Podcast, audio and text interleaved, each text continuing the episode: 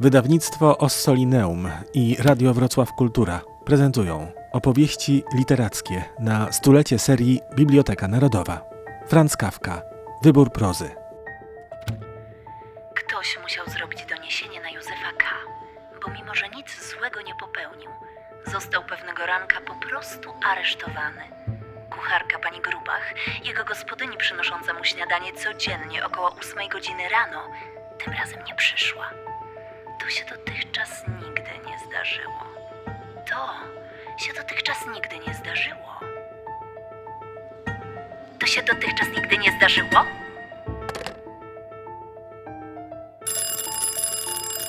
We wstępie do wyboru prozy Franza Kafki starałem się pokazać tego pisarza po prostu jako żywego człowieka.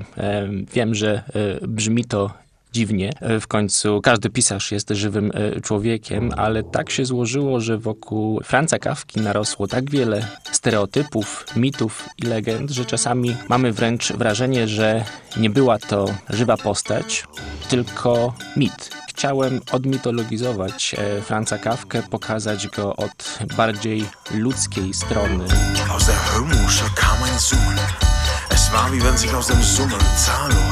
Kindliche Stimmen, wie wenn sich aus diesem Summen in einer geradezu unmöglichen Weise eine einzige hohe, aber starke Stimme bildet, die an das Ohr schlug. Kto by pomyślał, że Franz Kafka był zapalonym sportowcem, że uprawiał wiele dyscyplin sportowych, kajakarstwo, pływanie, długie wędrówki piesze, jazda na rowerze. Rower wtedy był przecież rzadkim wciąż urządzeniem komunikacyjnym. Myślę, że za stereotypy narosłe wokół postaci Franza Kafki po części odpowiada oczywiście on sam. Franz Kafka uwielbiał, kokietować, chyba muszę użyć tego słowa, majstrować przy swoim, jakbyśmy to dzisiaj powiedzieli, w wizerunku. W pewien sposób sprzedawał swój obraz w listach do przyjaciół, znajomych, konstruował jakiś własny mit. Wie Oswald, wer dort lief es, eine strenge, hochmütige Stimme, gar zögerte sich zu nennen. Wer dort? Es wäre mir sehr lieb, wenn dortseits nicht so viel telefoniert würde, es vor einem Augenblick ist telefoniert worden.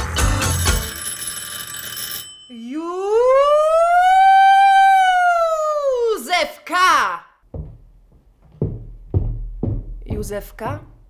Tak, to ja.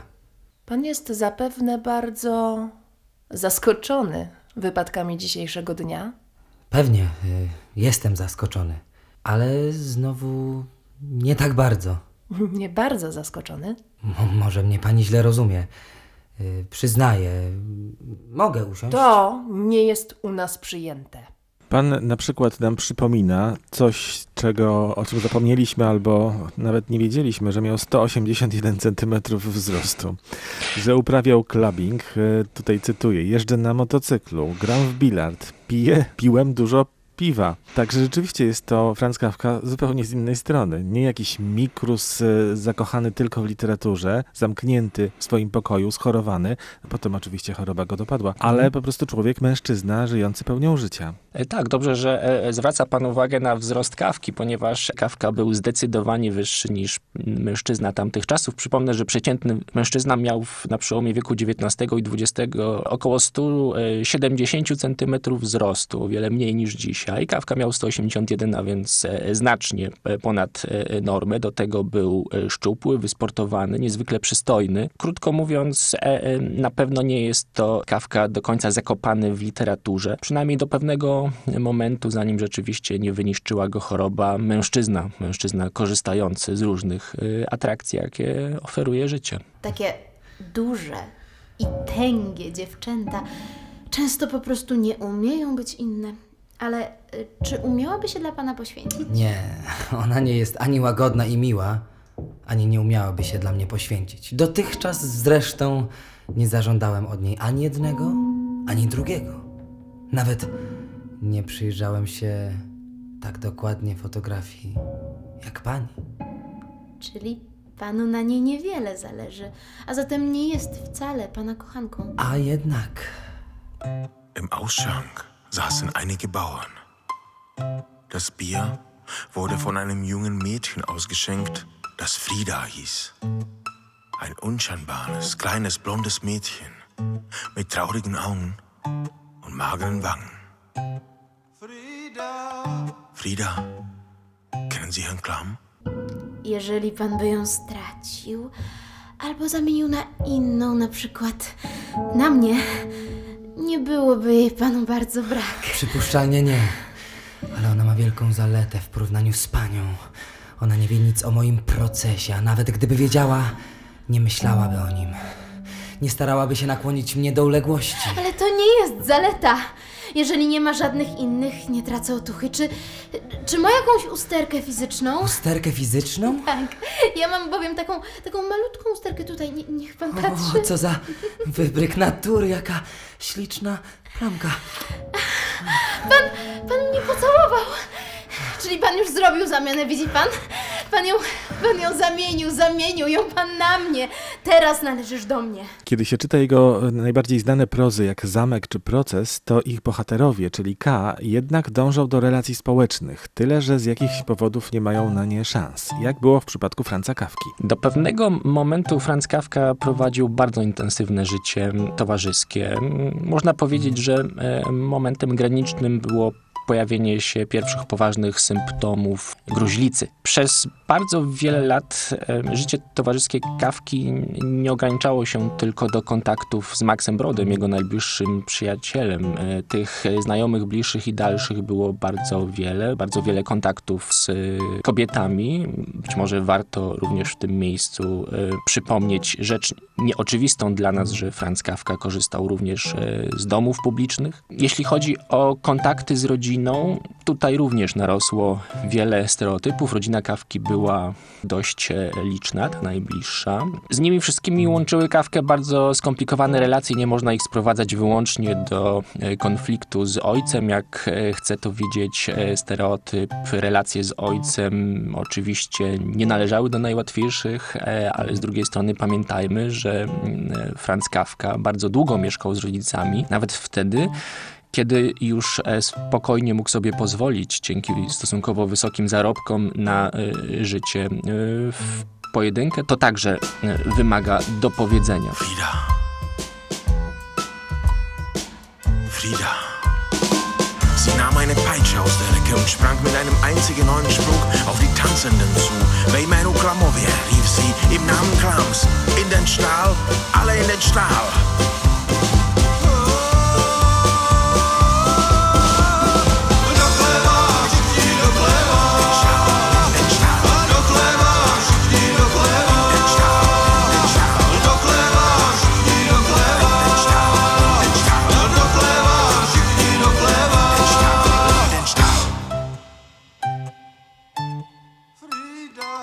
Wspomniał pan o relacjach z kobietami, tutaj te najważniejsze to oczywiście Felicja, Julia, Milena, i wspomniał pan o tym stereotypie relacji z ojcem. Zdaje się, że Tadeusz Różewicz w jednym i w drugim przypadku jest winny temu stereotypowi, bo Różewicz w Pułapce pokazuje Franza Kafkę jako mężczyznę ułomnego, niezdecydowanego, słabego.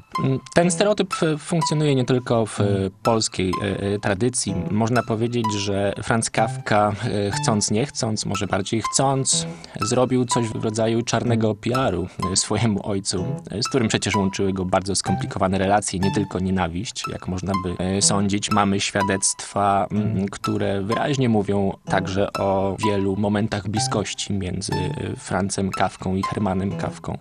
Wiele świadectw na temat Hermanna Kafki mamy wyłącznie od jego syna Franza. Mam na myśli na przykład list do ojca, który przecież nie jest tylko listem. To jest także utwór literacki. Właściwie większość rzeczy, które pisał Kafka, włączając w to listy do znajomych, przyjaciół, rodziny, to są także utwory literackie. Nie zapominajmy o tym, że Kafka zawsze był pisarzem.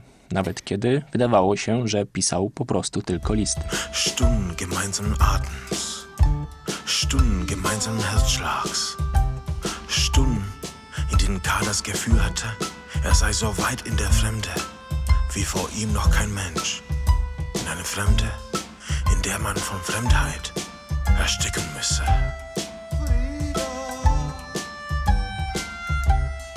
Frieda.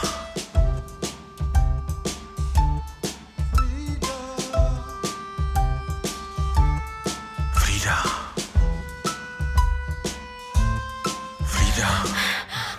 Józefie! Józefie! Jestem tutaj. Chłopcze, jak mogłeś to zrobić? Przepadasz gdzieś z tym małym, zepsutym stworzeniem i znikasz na całe godziny. Nawet nie szukasz pretekstu, nic nie ukrywasz. Działasz otwarcie, pędzisz do niej i u niej zostajesz. Tymczasem my tu siedzimy i chcemy uradzić, jak ci pomóc. Ale czy ty w ogóle chcesz jakiejkolwiek pomocy, Józefie?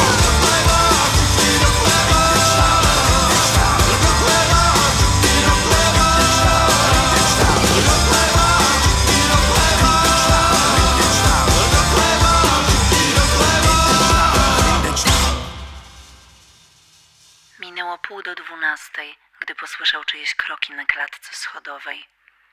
K. wiedział, że za chwilę wejdzie do swojego pokoju panna Bürstner. Naturalnie w nocy nie mógł do niego wtargnąć, musiał więc teraz do niej przemówić. Ale na nieszczęście zapomniał zapalić światło w swoim pokoju, przez co jego wyjście z ciemnej głębi mogło wyglądać na napad. Co najmniej zaś musiało mocno przestraszyć. Proszę pani, czy ktoś tu jest?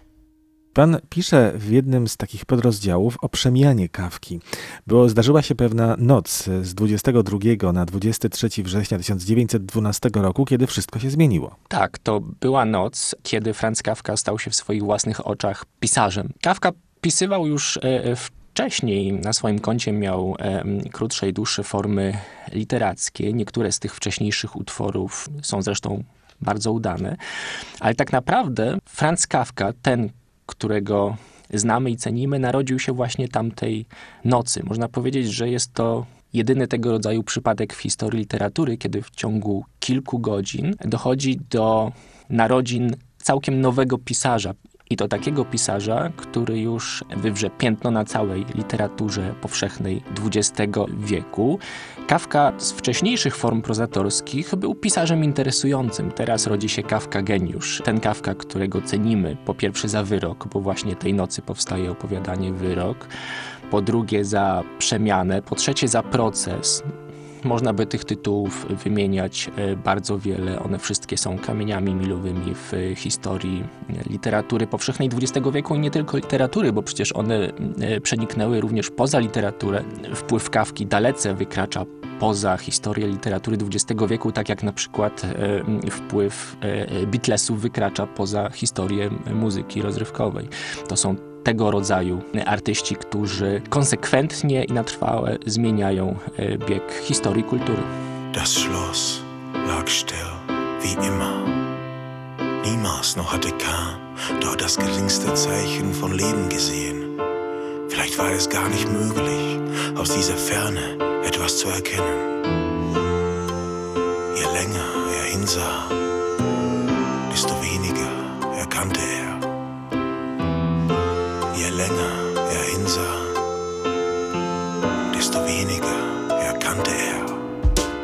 Jeśli pan jest niewinny, to sprawa jest całkiem prosta. A moja niewinność wcale nie upraszcza sprawy. Chodzi tu o różne subtelności, w które sąd wnika. W końcu wywleka jakąś wielką winę, choć pierwotnie wcale jej nie było. Tak, bez wątpienia. Ale pan jest niewinny. No tak. No to jest najważniejsze. Pani to zna się na sądzie zapewne wiele lepiej niż ja. Jeśli chodzi o mnie, to wiem tylko tyle, ile od różnych ludzi usłyszałem. W tym jednak byli wszyscy zgodni, że nie wdraża się lekkomyślnych skarg. Jeśli sąd już raz wystąpi ze skargą, no to trudno jest go odwieść od przekonania o winie oskarżonego. Trudno? Nigdy nie można odwieść sądu od tego przekonania. Jeśli namaluje tu jednego przy drugim wszystkich sędziów i pan się przed tym płótnem będzie bronił, to więcej pan wskóra przed nim niż przed prawdziwym sądem. A skąd pani to wszystko wie? A to bardzo proste. Mój ojciec był malarzem sądowym, artystą. To jest stanowisko, które się dziedziczy. Do malowania urzędników ustanowione są tak tajemne reguły, że ich znajomość nie wykracza w ogóle poza pewne rodziny. Mam notatki mego ojca, których nikomu nie pokazuję, ale tylko ten, kto je zna, jest upoważniony do malowania sędziów. Przecież każdy sędzia chce być przedstawiany tak, jak dawniej przedstawiano wielkich sędziów. A to tylko ja potrafię. To godne zazdrości. A miał sam Kafka poczucie, że pisze arcydzieła? Nazywano go Dantem epoki Freuda. Ten profetyczny element w jego twórczości w sprawie totalitaryzmów jest niezwykle cenny. Jak on sam swoją twórczość postrzegał? Postrzegał ją bardzo krytycznie. Niewiele utworów, które wyszły spod jego pióra, uznawał za udany. Wyrok to na pewno. Ale już na przykład Proces, czyli powieść, którą wielu uważa za najwybitniejsze dokonanie Kafki i jedno z najwybitniejszych dokonań literackich w całej literaturze powszechnej, tej powieści Kafka niespecjalnie ceni. Uważał ją za chybioną, nieudaną. Inna sprawa, że jej nie dokończył, jak wszystkich trzech swoich powieści. Tak więc rzeczywiście jego własna samoocena była pod tym względem stosunkowo niska. Natomiast trzeba od razu dodać, że cały czas słyszał słowa uznania przede wszystkim od swojego najbliższego przyjaciela Maxa Broda, który niemal od samego początku wierzył w ogromny talent Kafki i gdy przeczytał pierwsze jego opowiadania, od razu właściwie uznał, że ma do czynienia z wyjątkowym autorem. Tego przekonania trzymał się do końca życia. Dzięki Maxowi Brodowi mamy przecież w ogóle Kafkę. Ich träum davon, bei dir zu sein. Unterbrechung auf der Erde ist kein Platz für unsere Liebe, nicht im Dorf, nicht anderswo. Tief unter der Erde, uns herum nur Tote, Lebende finden uns nicht. Hallo Boko, Butzemi. Kolem jen mrtví jsou, živí nás nenajdou.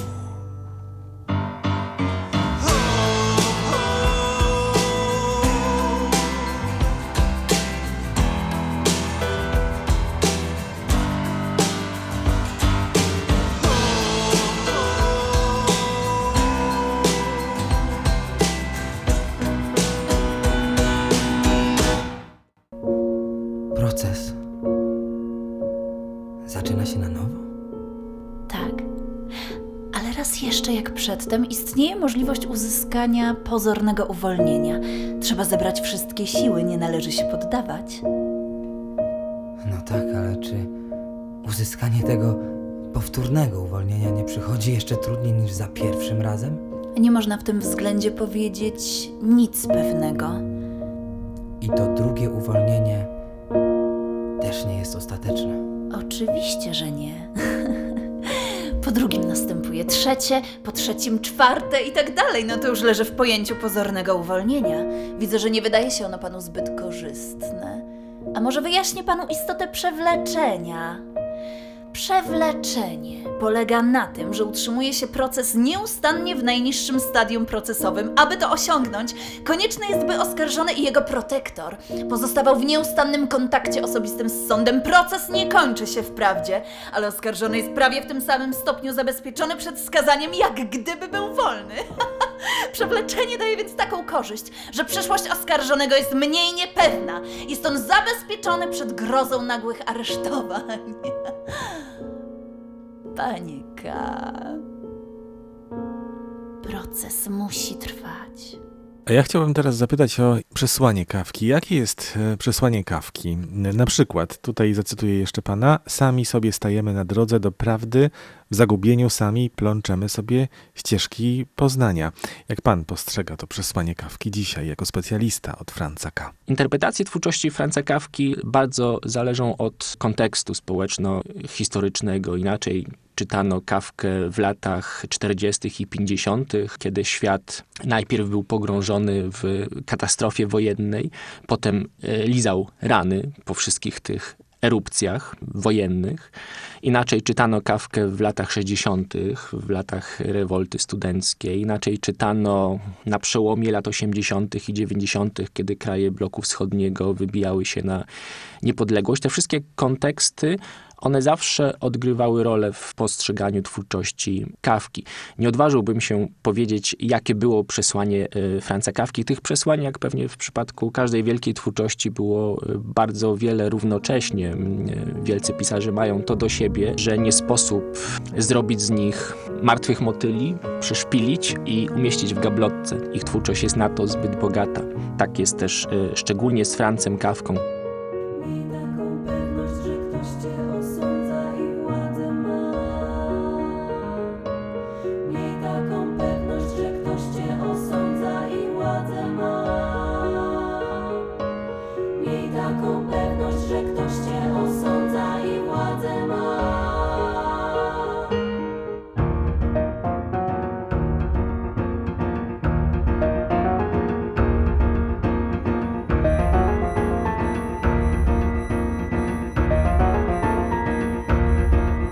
Oczywiście Franz Kafka jest pisarzem, który w XX wieku bodaj najsilniej plącze nam ścieżki poznania, ale może właśnie to też jest jeden z głównych tematów Franza Kafki, jedno z jego przesłań, właśnie poznanie.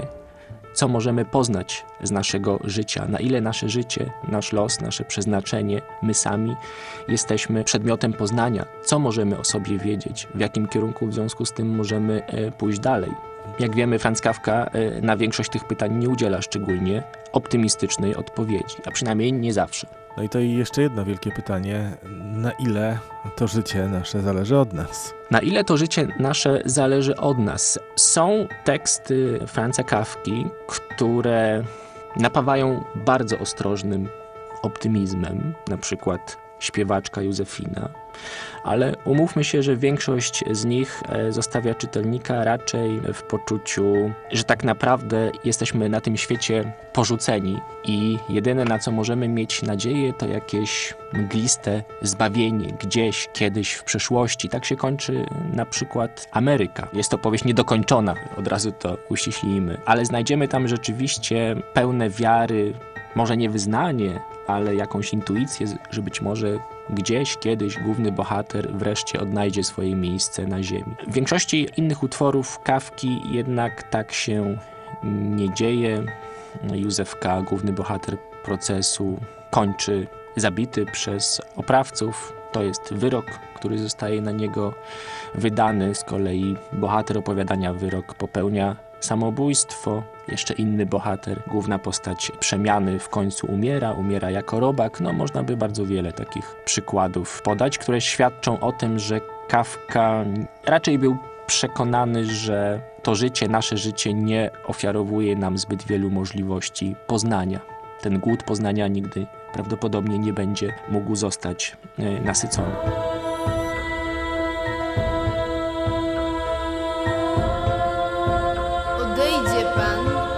Człowiek niepojętny. Szkoda.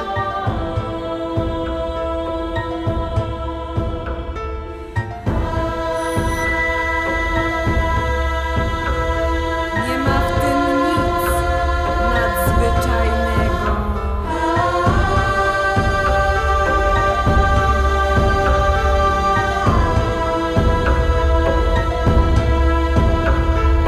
Była to audycja z cyklu Opowieści Literackie. 100-lecie serii Biblioteka Narodowa Wydawnictwa Ossolineum. O życiu i twórczości Franza Kafki opowiadał profesor Łukasz Musiał, autor wstępu do ossolińskiego wydania Wyboru prozy Franza Kafki. Fragmenty słuchowiska Józef K. i kobiety, zrealizowanego według procesu Franza Kafki, pochodzą z płyty studium musicalowego Kapitol. Muzyka Piotra Dziubka. W audycji wykorzystano również utwory z albumu zespołu Kafka. Scenariusz i realizacja Grzegorz Chojnowski. Wybór prozy Franza Kafki ukazał się w serii Biblioteka Narodowa w 2018 roku. I to był już koniec procesu. Koniec Józefa K. Do dziś nie wiadomo, co się stało z jego ciałem.